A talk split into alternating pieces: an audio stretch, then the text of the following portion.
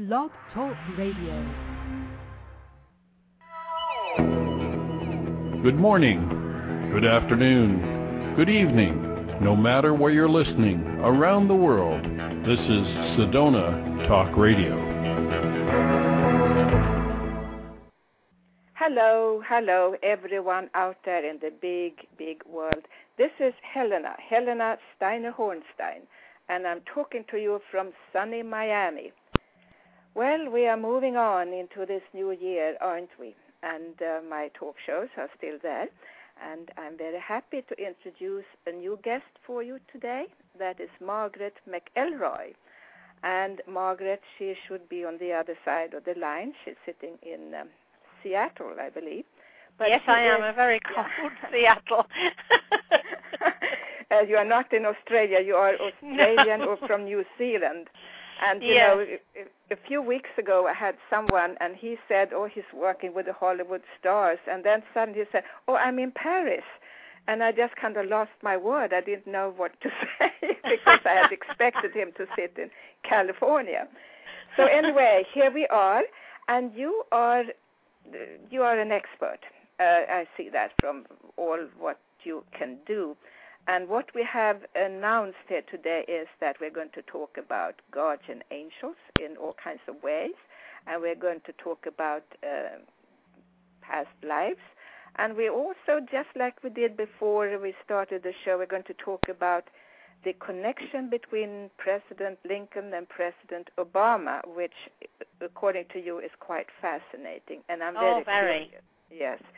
So we have a few things, and you have, by the way, you have written several books, and you have your own healing center in Seattle, and you are a past life therapist, and you are a deep trance channel, and founder of metaphysical schools with graduates on 5 continents. I think this is very impressive. So welcome, Margaret. Thank you. Thank you. Well, I couldn't do any of this without the help of, my friends in spirit. And that's wonderful. And with your friends in spirit, you mean, do you want to talk to us about that? Well, we all of us have friends in spirit. It's just that we don't recognize the spiritual side of us. And when I say spiritual, I'm not talking about religious. I'm not talking about religion. I'm talking about the part of us that is of spirit. We have the physical body, and we have the mental body, which is the mind. The physical body, of course, is the physical body. Then there is another part of us, and that part of us stays in us until we die. And then when we die, it leaves us. Our physical body is buried or cremated, and our soul goes on, and that's the spiritual part of us. And that is what I would call the eternity within us, isn't it? Yes. And now when I work, I talk about the white light and the light within us. So we call that the soul power? Yes, and the interesting thing is that when we do leave our body, we leave from the heart. We actually go through our own body. We go from the heart through to the crown chakra, and when we get through the crown chakra, we're in another dimension. Interesting. You know, this kind of work that you and I are doing is also through the crown chakra, and that's why I find it so hard to really find words, and that's why when I'm working, and I'm sure you do the same, we don't remember afterwards actually what we said. No. I say to people that have a reading with me, I give you basically within a few minutes it's gone. You can go out the room and come back in again and say, you told me this. But the thing is that I have no recollection I've told you that. And this is exactly the point, and that's why I haven't been so crazy about doing readings on the telephone because you don't know what you might tell people. And I've had those who said, oh, why did you tell me that? I shouldn't have been told that, or that wasn't very nice, But you don't know what you're saying. Well, the energy that I work with, I'm very fortunate with, because, first of all, his name, by the way, is Maitreya. And he is just a teacher, There have been many names given to this energy, but he says, I'm just a teacher.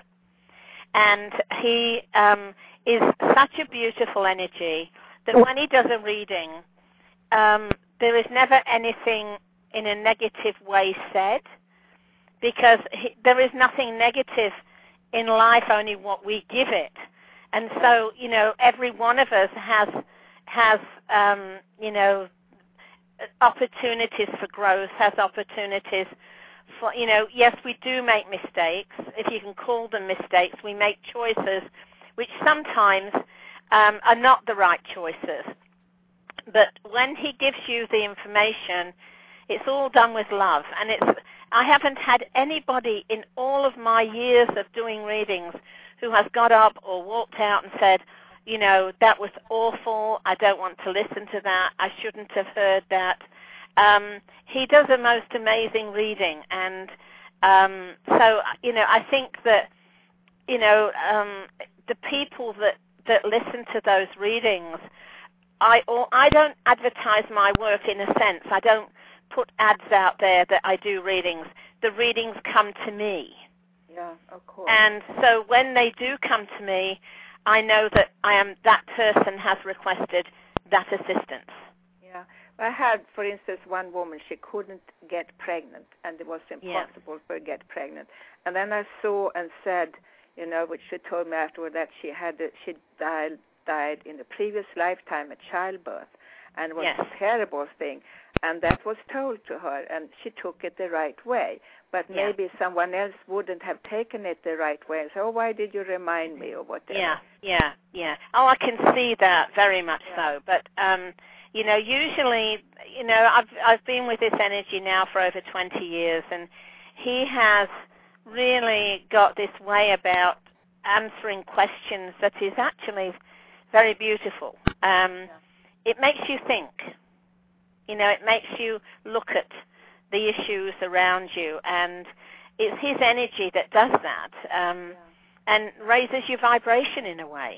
Yeah, and I notice when you speak to those in spirit, as you mentioned, it's they always put the truth to you in a very nice way.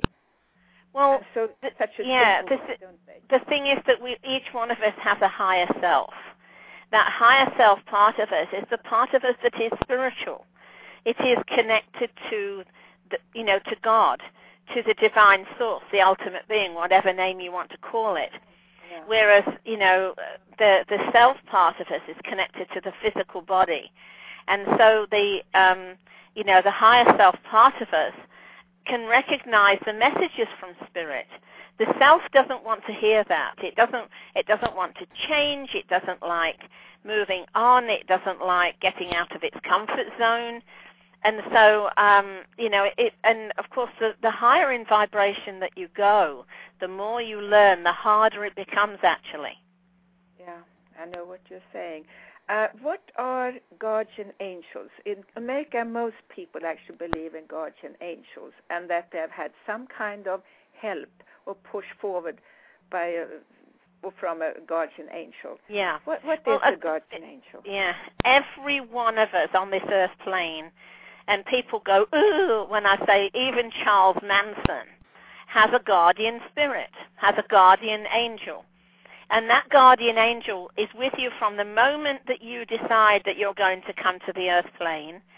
And the guardian angel is with you right until the moment that you decide you go home, and then you see your life review, and then the guardian angel's job is over and done with. Now, the guardian angel's purpose: you have a plan before you are born, and that's called your astrological natal chart.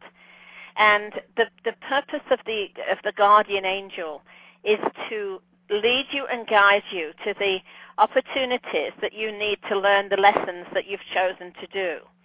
Also, that guardian spirit has people that help it also. So for instance, the guardian spirit is the leader, tries to get everything into place. I have an amazing story to tell about my first husband and how we came together. Okay, and I would love to hear that from you. Well, it's amazing. It's amazing because we had been communicating you know, I was about 20, and we'd been communicating. I'd known him for 5 years. And then finally he went to the Persian Gulf, and we were writing to each other. And he asked me to marry him, and I said I would. And then I got cold feet, mainly because I'd had a baby about a year before, and I'd had to give that child up for adoption. And I'd been going out with the baby's father for 5 years.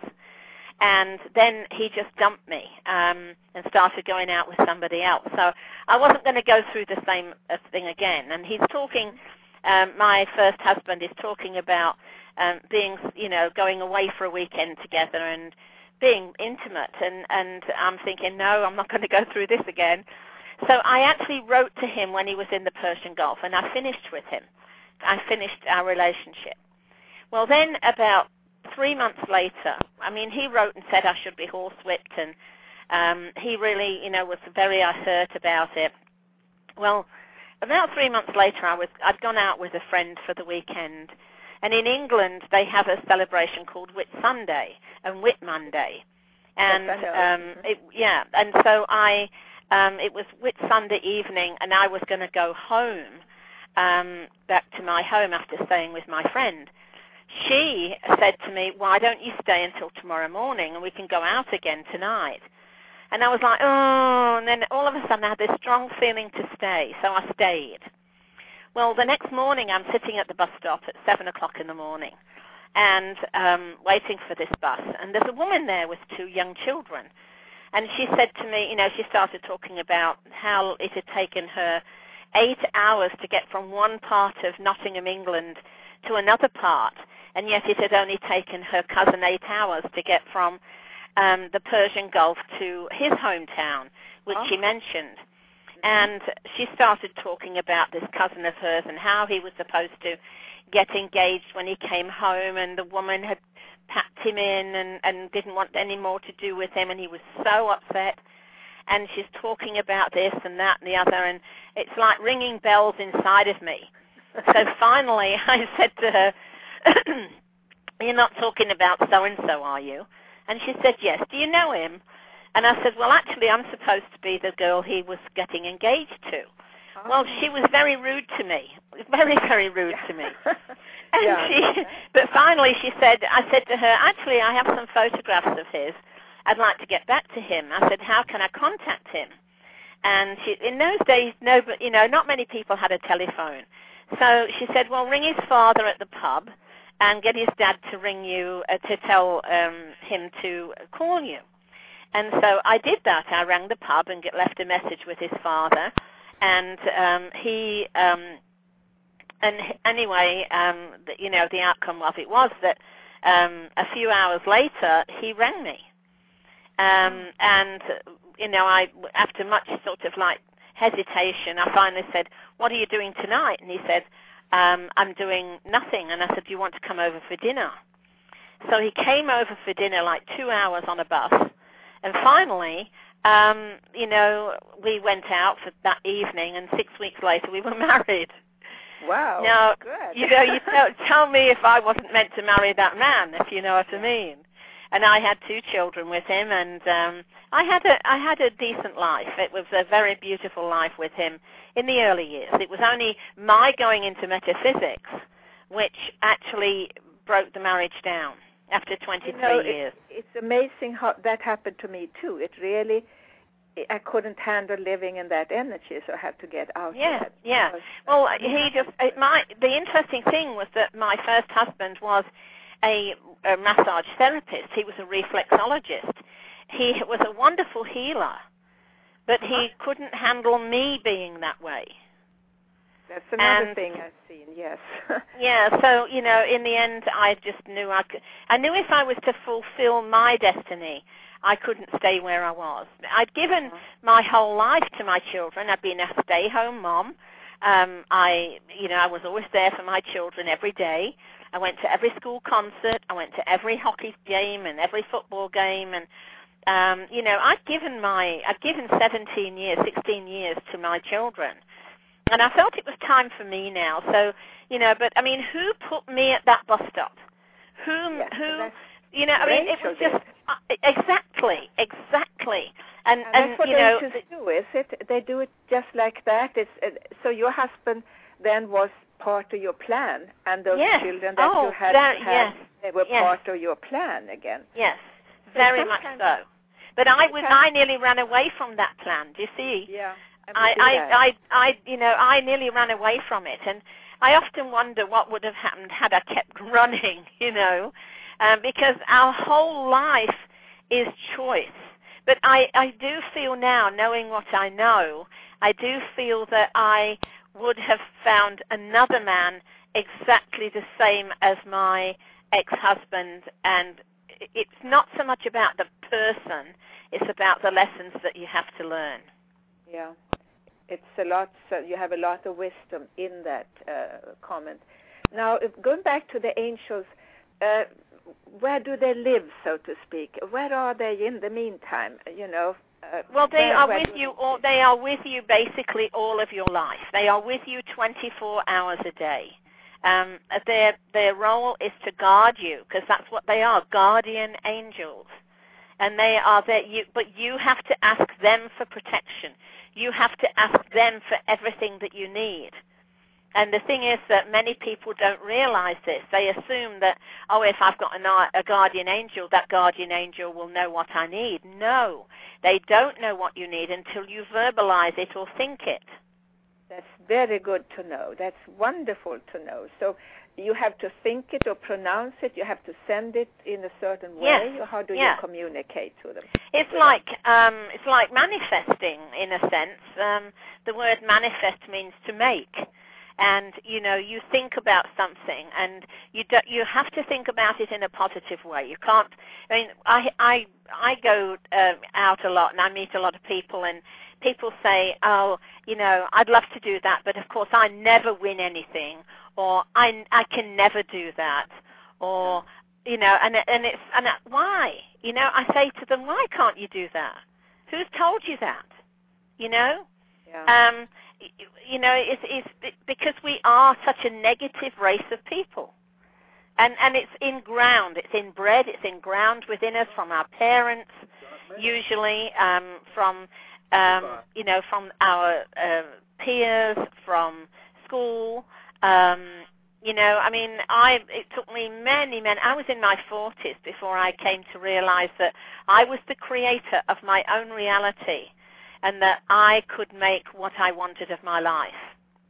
I think we were brought up before in the earlier years to be a certain way and to think down about ourselves. Today's children, my granddaughter is 9, and she recently came to visit me from Australia. She flew on her own at 9 years of age all the way to Seattle from Brisbane, Australia. Yeah, that's right. And I wouldn't have even been allowed to do that at that age.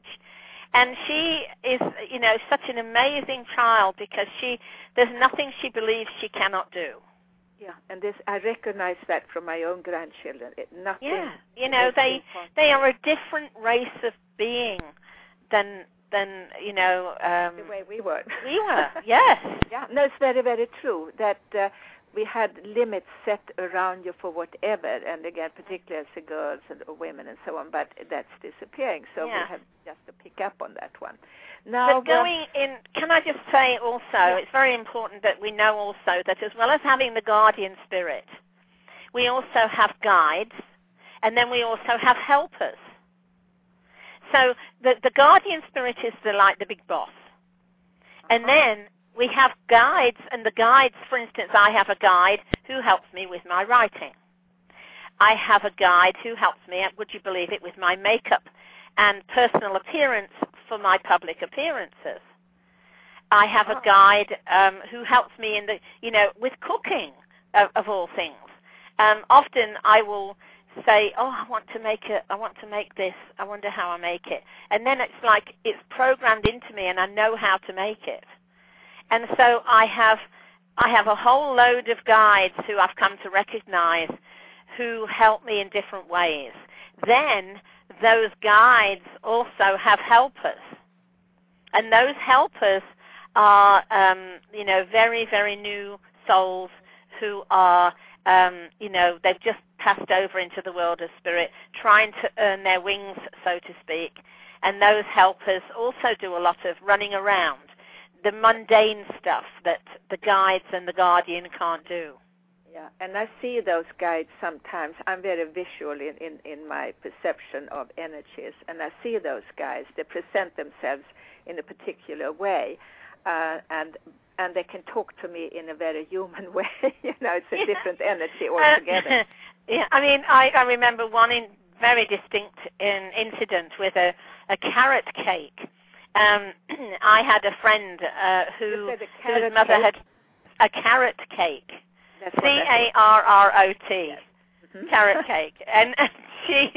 And my friend invited me for dinner and said, oh, I wish I could get a cake like my mother's carrot cake. And I thought, oh, gosh, how do I make his mother's carrot cake? He told me it was very, very special. And because I'm able to give messages from those on the other side as well as everything else I do, I called in his mother and I said, if you want to give me the recipe for the cake, I would really love it. And it actually had walnut oil in it. That was the difference. Oh. And I just felt so strongly to put walnut oil in it, yeah, which I did. And I had a feeling as I was making the cake that I wasn't making the cake, that she was making the cake, but she was leading me and guiding me. And when he finally came to eat the carrot cake, he said to me, this is the spitting image of my mother's cake. He said, you would have thought my mother had made it. That is good. So that's channeled baking, you know, automatic baking. So, no, that's a wonderful story. I like that. But it also, what you're telling us now is that it teaches us a lot of things, that even the message, even when you say things out loud, that it might be picked up if... Would they pick it up if it's something negative?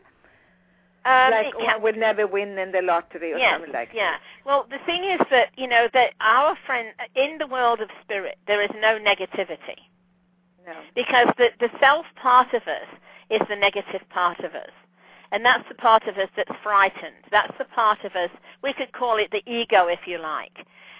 But it's the part of us that is, you know, hesitant to move on, doesn't want to make change in our life, doesn't want to have, you know, anything different than what it's got. And so, you know, that part of us stays here on the earth plane with the physical body. When we return home to our true home, which is in the world of spirit...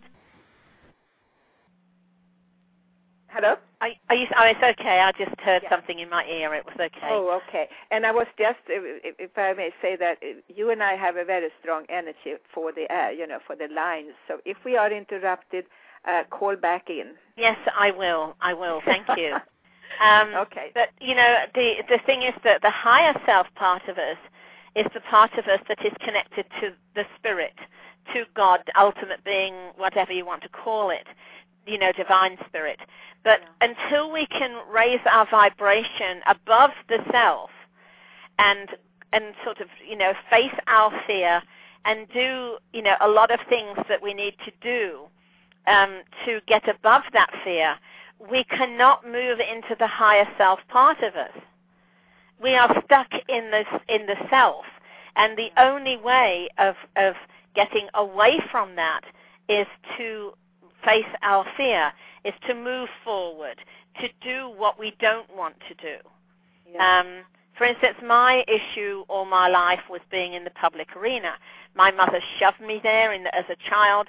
Show them how you can dance, Margaret. I used to hate it.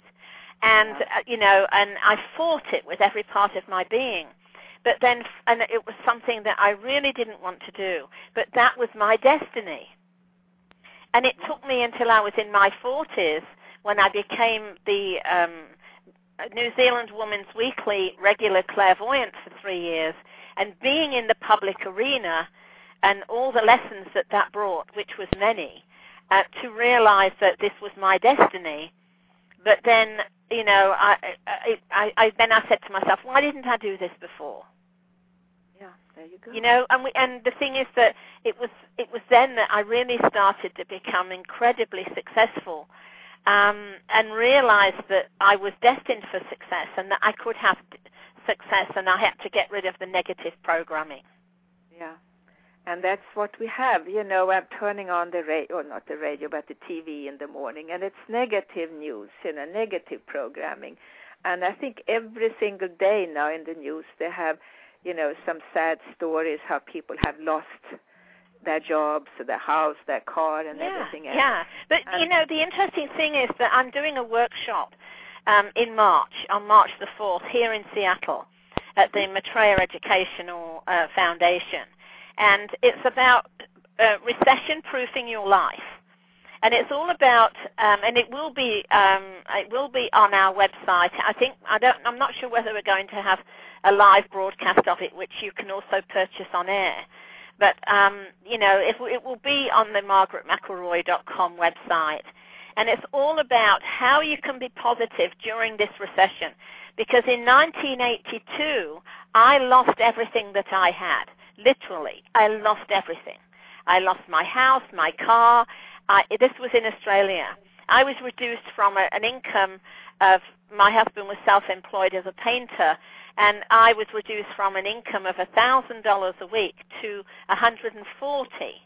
And it was just so hard. And, you know, I had so much debt. I came out of that. And you know, after 5 years, I came out of it, and then later on became a millionaire. And the thing is that, you know, if I can do it, anybody can do it. Yeah. And how did you do that again? It was through connection to your spiritual self. Is that how you can explain? Yes. Well, how we can use the metaphysical world, how we can bring change in a recession that's very negative, and how we can change that around to help ourselves rather than make it worse. Yeah. And it gives tips on everything, from food and meals to debt, to how to deal with debt, to how to deal with the taxation department, to how to deal with people that come wanting money. To you know, it's all about looking at the metaphysical as a way of helping us to get away from where we are, including astrology. It's a whole evening of discussion on the recession and how you can change your life in a very bad situation. It sounds like wonderful, wonderful news. And where can people go to get hold of you? We're only just starting the process now, but it will be on margaretmcelroy.com, and we also have maitreyaseattle.com, which is another website that has about the actual school itself, and then the school in Australia. In Seattle. Because we also have a school in Australia as well, and but the one in Seattle is where we're doing at this point of time recession-proofing your life, and hopefully I'll be able to do the same workshop in an evening in Australia when we're there in April. It's wonderful. I have listeners in Australia and also in New Zealand, actually quite a few. So, but they already would know about you. How do you spell your last name, Margaret, so people can find your easily? It's large M, small c, large E, LROY. Okay. It's actually spelled McElroy. Like, you know, most people say McElroy, but it's actually, it doesn't matter really, it doesn't matter. I mean, it's how you want to pronounce it, and it's how you see that name. But it's M, small c, capital E, LROY. And the first name is Margaret, and the website is margaretmcelroy.com. I think now they can find you. Yes. I think so too. Now, so often on radio shows, when I listen to them myself, you know, I don't hear what they're saying. I don't understand their names and so on. And we have so many different groups for different languages also. So that's wonderful. And these guardian angels, and I want to go over to past lives in a second, but these guardian angels, do they exist like we see them on pictures with their wings and halos and so on? No. No, they don't. They are purely in etheric form. An etheric form is basically an etheric form can only usually be seen by a clairvoyant person, a person that has insight or has awareness on a higher level. And then, but, you know, most people feel them.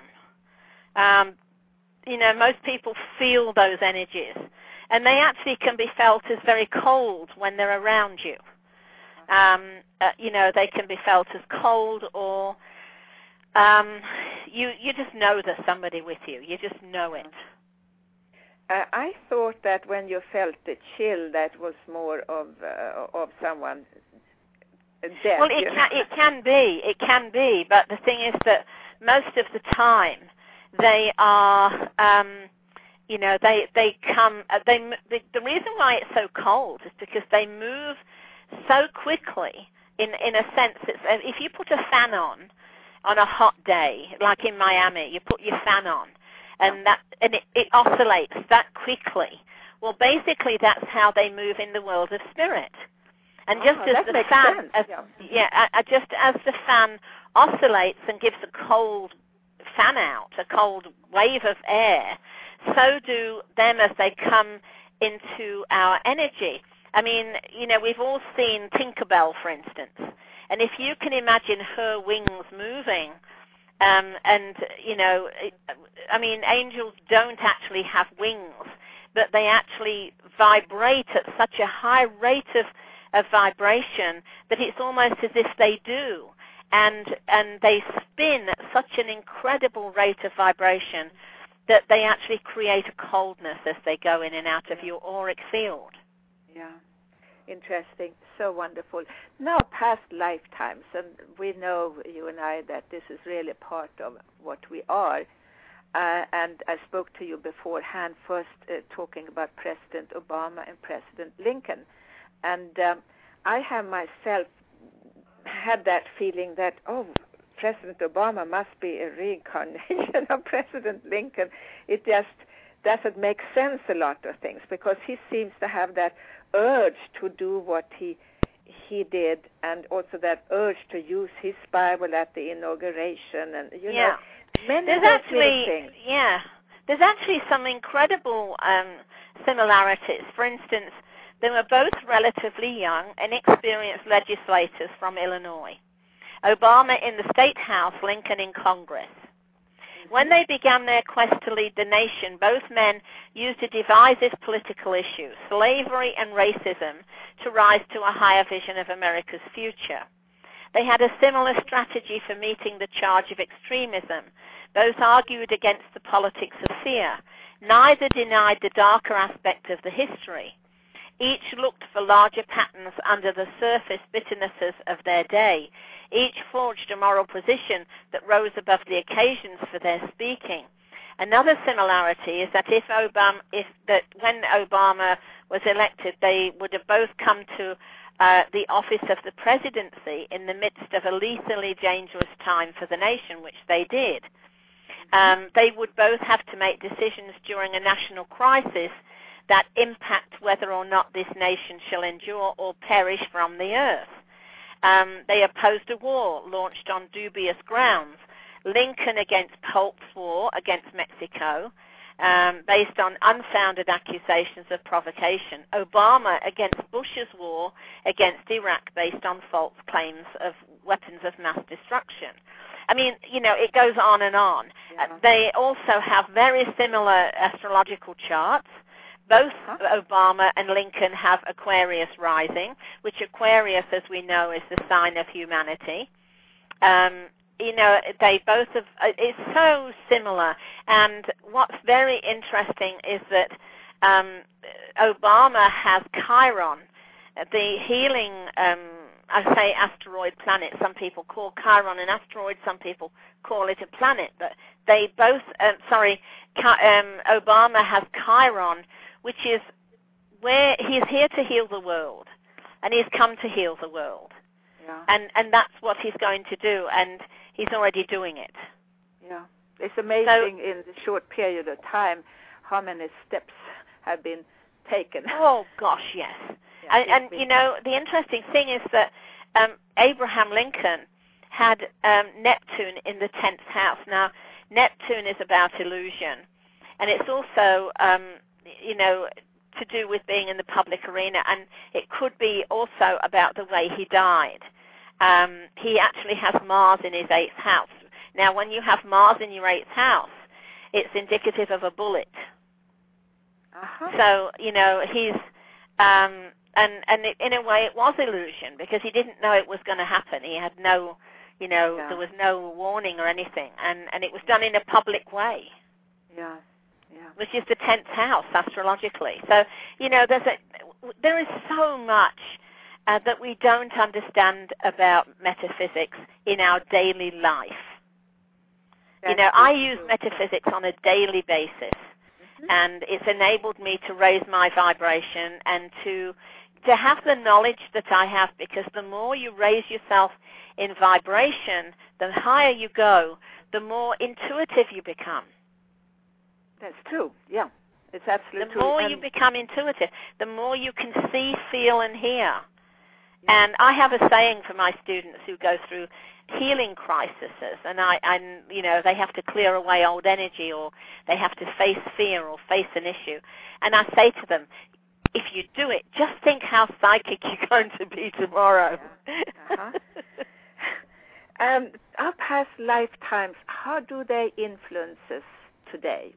And they influence us, like 85% of your life is lived in past life mode. Now, I'll give you a story here, because this is very interesting. My husband and I, my present husband and hopefully my last husband, is, because I've had 3, is a very beautiful man. And we have come together to do this work together. And we had a past lifetime where I was, in a way, his woman, his slave, his bed partner. And he was a 40-year-old man when he took me into his bed, and I ran away from him. So he put a shackle around my foot every night for about 20 years so that I wouldn't run away, and kept saying over and over and over that, you know, he had to keep an eye on me. Well, the interesting thing is that when he first came into my life, I started to have fear of him. I started to think, you know, he was something he wasn't. Or myself, the part of me that thinks, you know, rather than being in the higher self, kept telling me that, you know, he was going to harm me, he was going to do this, going to do that, and going to do the other. We have been together now for 4 years, and we are still working through the past life energy, because he used to say on a regular basis, got to keep my eye on you, lady, got to keep my eye on you. And under different circumstances, I think. Yes, of course. Yeah. But the thing is that, you know, every time he said those words, and he used to say them to our cat as well, which is really interesting. Yeah. But every time he said those words, I used to get frightened. And I actually became frightened to tell him anything. The fear was so abject. That's gone now, and I can talk to him, and I can speak my truth quietly and clearly, but for nearly 4 years, I couldn't.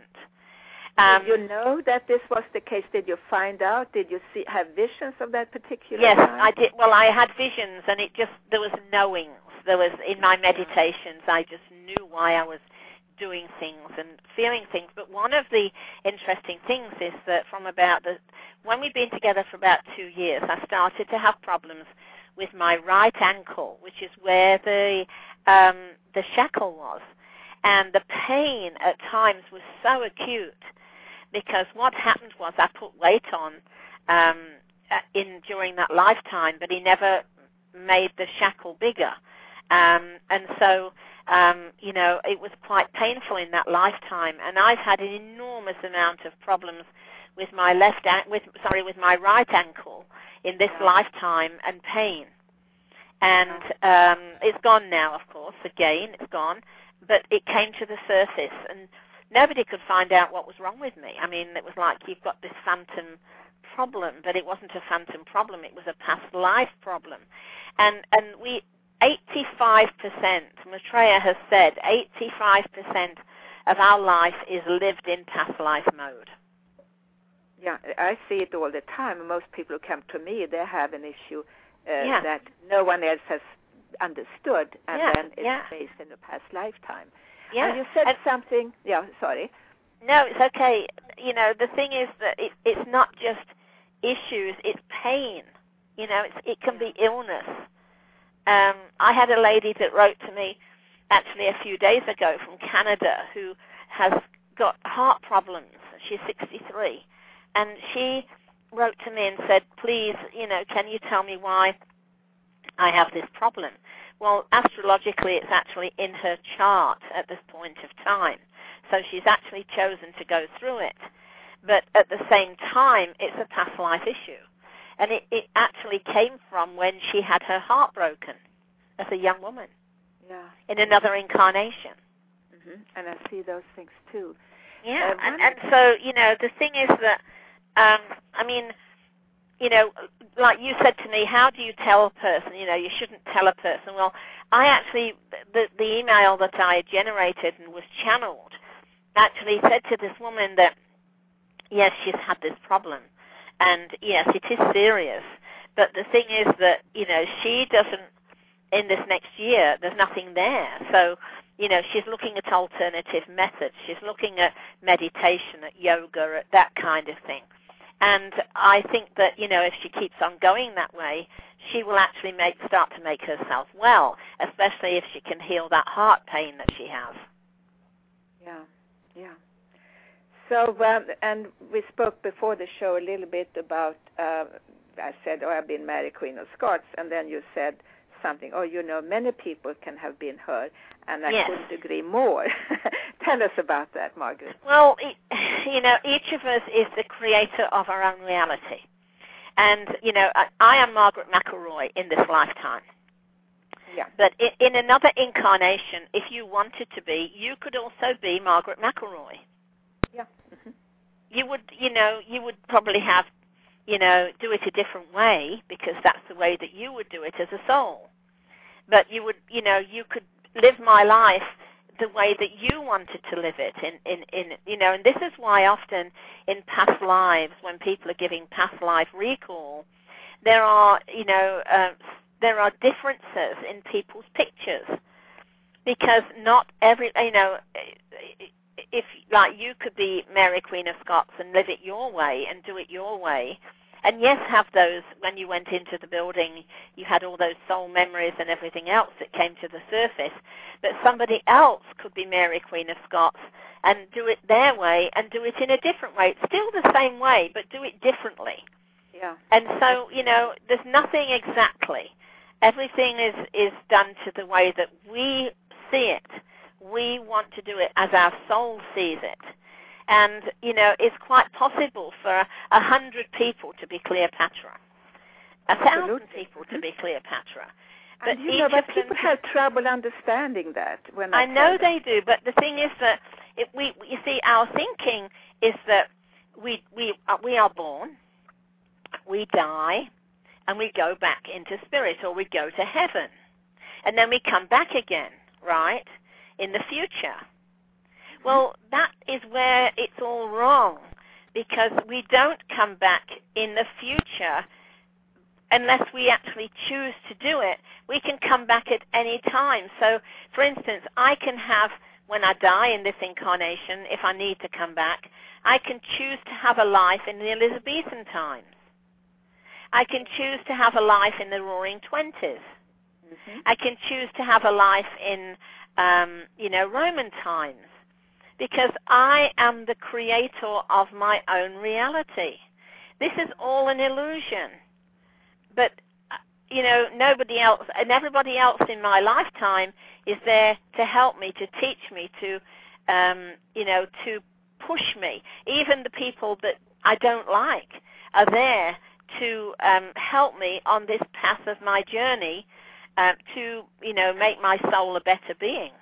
And so each one of us can have many, many, many, many incarnations, and we can have, you know, we can be famous people if we want to be. Mm-hmm. It's our choice. Yeah. I remember once I gave a reading for a psychologist in Stockholm, Sweden, and the way I saw it, she had she had lived in the future, and she was now back here to find out how this lifetime was. She got so angry about it, and she badmouthed me to everyone because I had said so, because she didn't believe that could be possible. It can be possible. It's very possible. And I saw it. I mean, we can live in the future. We can live in the past. We choose what we want to do. Yeah. So now I'm here actually because in this incarnation, because in a previous incarnation as another metaphysical person, I did not do the right thing. I did not do it the way I was supposed to do it. So I've had to come back to do it all over again. But this time was, in a sense, an ascended master teacher, because ascended masters are just teachers. You know, they're just teachers that have, like, university degrees compared to, you know, the ordinary spirit that just has, you know, the college degree. You know, but the thing is that, you know... There is so much to this. There is just so much to this subject of you know, past lives and you know that we. I don't have enough time to talk about everything, and I you know, and that frustrates me at times because you know there's so much information there that goes on and on and on, but you get like a few minutes to talk about it. Yeah. And it is, you know, each one of us is here. I often say to people, how do you know that I am not a figment of your imagination? That's right, yeah.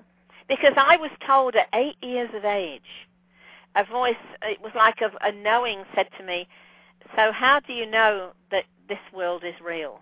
How do you know that this is not a figment of your imagination? And it actually frightened me. But this is what is. Yeah, I mean, the thing is that we create every day what we want. We create every day, the reality that we live. Now, we can either, you know, most of us live that reality in a very negative way, especially if we have got past life memory. You know, that, I mean, my husband... put me down constantly in that life. Put me down constantly. And so when we came together, what did I do? I allowed him to put me down again. Yeah, this happens. And, you know, how do you... And he did it because he didn't know he was doing it. He was doing it on a subconscious level, and I was picking it up consciously. Yeah. So, that's how we all intermingle our past lifetime and today. And you actually choose, you know, you choose the people that you will connect with, your friends, your family. People get very upset when I tell them that we choose our parents. Oh, I never chose my horrible mother. Oh, I never chose my horrible father. Well, I had a very difficult father, and I chose him, and I can see it in my astrological chart, you know. Yes. And but I believe that also, that we choose our parents. Oh, we choose everything. We choose everything in our life from beginning to end. And you know how you have that deja vu feeling? Mm-hmm. You feel that you've done it before or you've been there before. Yeah, I know. Well, that is connected to before we are born, we actually have a dress rehearsal. Oh, we do? Yes. We actually have a dress rehearsal. Before we sign on the dotted line that this is what we will do with our life, we are shown numerous opportunities and possibilities for our life. Uh-huh. And that is what we see before we are born. So when we come back to the earth plane and then we have this deja vu experience, it's because we've actually seen it in our dress rehearsal. That's interesting. Mm-hmm. And my granddaughter, when she was here, kept saying to me, Nana, I get such deja vu all the time. And she's 9, you know, and she said to me, what you said to me just now, we've done that before. Well, we haven't done it before. She actually saw you know, she created this as part of her life plan. Yeah. So when people come back, you know, like Mozart, he sat down and played the piano beautiful at the age of 4. I mean, he must have had more than a dress rehearsal. He had picked up on the previous knowledge that he had had. Oh, exactly, exactly. I mean, I was a very, very metaphysical woman in my past life, but I would not go out into the public arena. I had such a fear of going out into the public arena. I did everything I could to avoid it. Yeah. Now, I think so many of us now that have that. Sorry, I interrupted you, but particularly people who work, what we are working with, like you and me, we have been treated so badly in the previous lifetime. Yeah. So now we have been fearful. Yes. Of that particular repeat. Yeah, exactly. But the thing is that, you know, if you have a gift and you have a fear, how can you use that gift if you have a fear? Yeah. And I would like to think that with Maitreya's help, I have fought my fear. He has forced me to face my fear, but I'm a better person for facing that fear because hopefully I don't have to come back again. Yeah. This is what, you know, I said exactly what you said when I was a teenager. As if I knew, I said, I want to have so many things happen in this lifetime so I don't have to come back again. Yeah. And I wasn't aware of what I was saying, really. And well, I wish in a way I didn't say so much. I used to say over and over and over as a young child, I'm not coming back again. This is my last time on this earth plane. I didn't even know about metaphysics then. Yeah, I didn't even know that I was psychic then. Mm-hmm. Because I was a late bloomer. I didn't have it as a child. I probably did have it but didn't understand it. I did have it because I could feel people in the bedroom and I could feel people around me. Yeah. But I was so frightened of it that I never did anything with it. And this is, you know, and it's in a way almost harassed, you know, all this particular talent that we have. I don't have that problem really, but a few years ago it was the thing, you're not supposed to be too spiritual and not too metaphysical and not anything of that kind. Yeah, I think it's more accepted now in the world. When you look back 50 years and you look at how many, you know, there were no books, there were very few books on a metaphysical level. Yeah. You know, I mean, you go into any bookstore now and there's a whole New Age section, you know. There were no DVDs, there were no films, there was nothing. And that's 50 years ago. I mean, 50 years ago also, a black man went into a black toilet and a white person went into a white toilet. So, you know, in the last 50 years, we have literally transformed ourselves. But ironically, with the photon energy, which is another subject I'm very au fait on through Maitreya, because of the photon energy, we have in the last 20 years come so far into an alternative or metaphysical way that we, you know, we have just gone so quickly into a whole new energy. Do you feel there is a reason for all these things happening now that we are opening up? Oh, very much so, because we have to change. If we don't change, we will annihilate ourselves.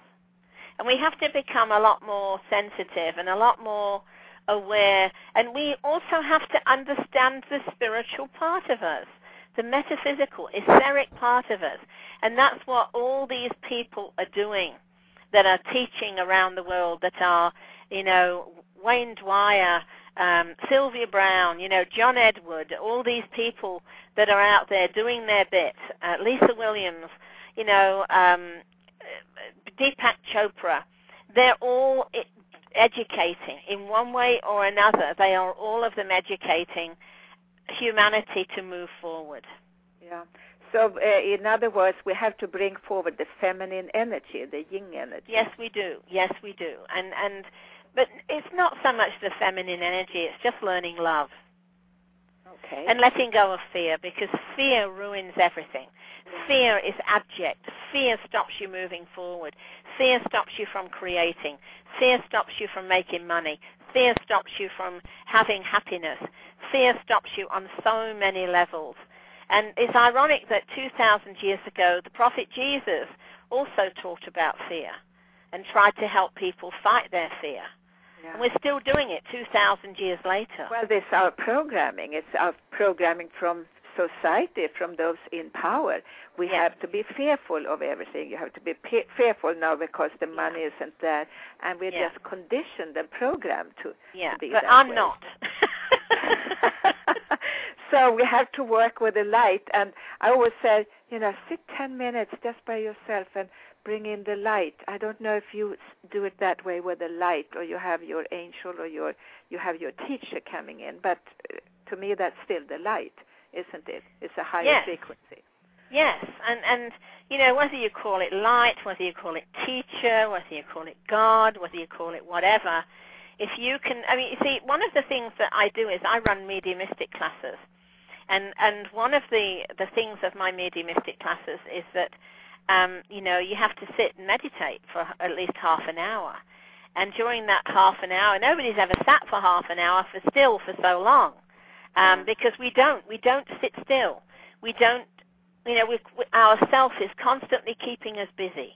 Busy, busy, busy, busy. Keep yourself busy. You won't have to think about anything on a higher level. You won't have to see anything.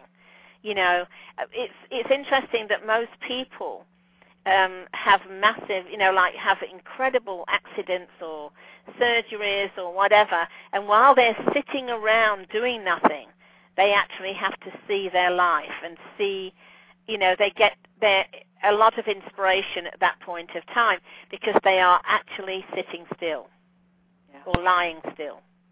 So, again, we are moving on. We only have a few minutes left. This went very fast, as you noticed, everyone out there. And this is Helena Steiner-Hornsteyn. My website is www.speakingtoyourheart.com. And I have my wonderful guest, Margaret McElroy. She says it's a different way.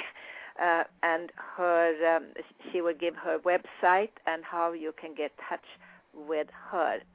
Thank you for listening, but we haven't quite finished yet. So, Margaret, you can give your website, how we can get hold of you. Well, basically through margaretmcelroy.com.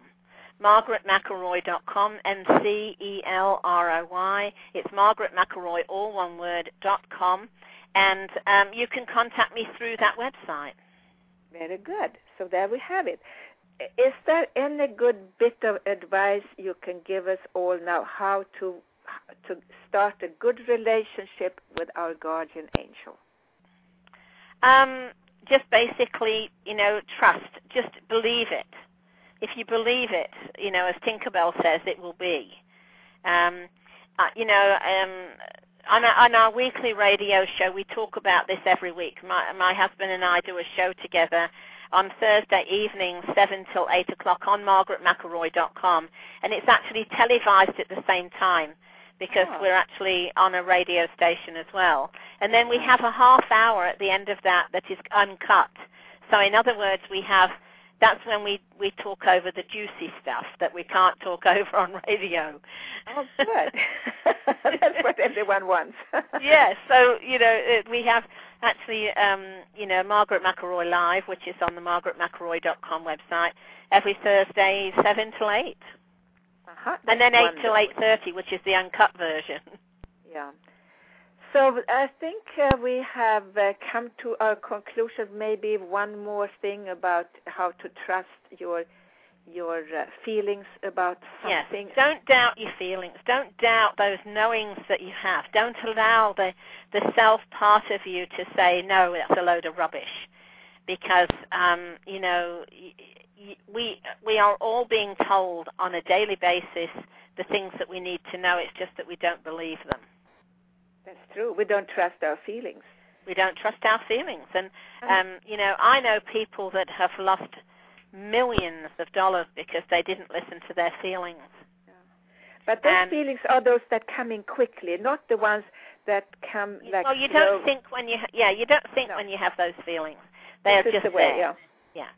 And I know particularly the left-brained, the logical left-brained men particular, when they say, oh, I was thinking about it, trying to feel for it, and that was the way that it went. Yeah. And I said, that's not the way you do it. You just get that little flash. You know, if we lived in the higher self part of us, which I do now, I'm not saying I don't get assuaged by the self every day. It's there every day. But if I... You know, if I live in the higher self, then I really am getting the best I possibly can out of my life. Mm-hmm. And I'm being led and guided every step of the way. Yeah, wonderful. Okay, the show is over, and I didn't pay notice. I was listening to you so much, but what I'm saying now is still going to the files. So it was just the ones who listened right now who missed this particular bit. So thank you so very much, Margaret, for being with us. No, thank you so very much. I've thoroughly enjoyed it. Yes, so did I. It was fun. And hopefully somebody learned something. I think so, yes. We always learn. I learned something too. And, you know, we always learn, even if we consider ourselves experts. Yes, yes. So thank you so much again. Thank you. And do come back sometime. I would love to. Anytime you want me back, I'll be there. Okay, thank you so much, Margaret. Thank you. Bye-bye. Bye. Bye-bye. Bye-bye.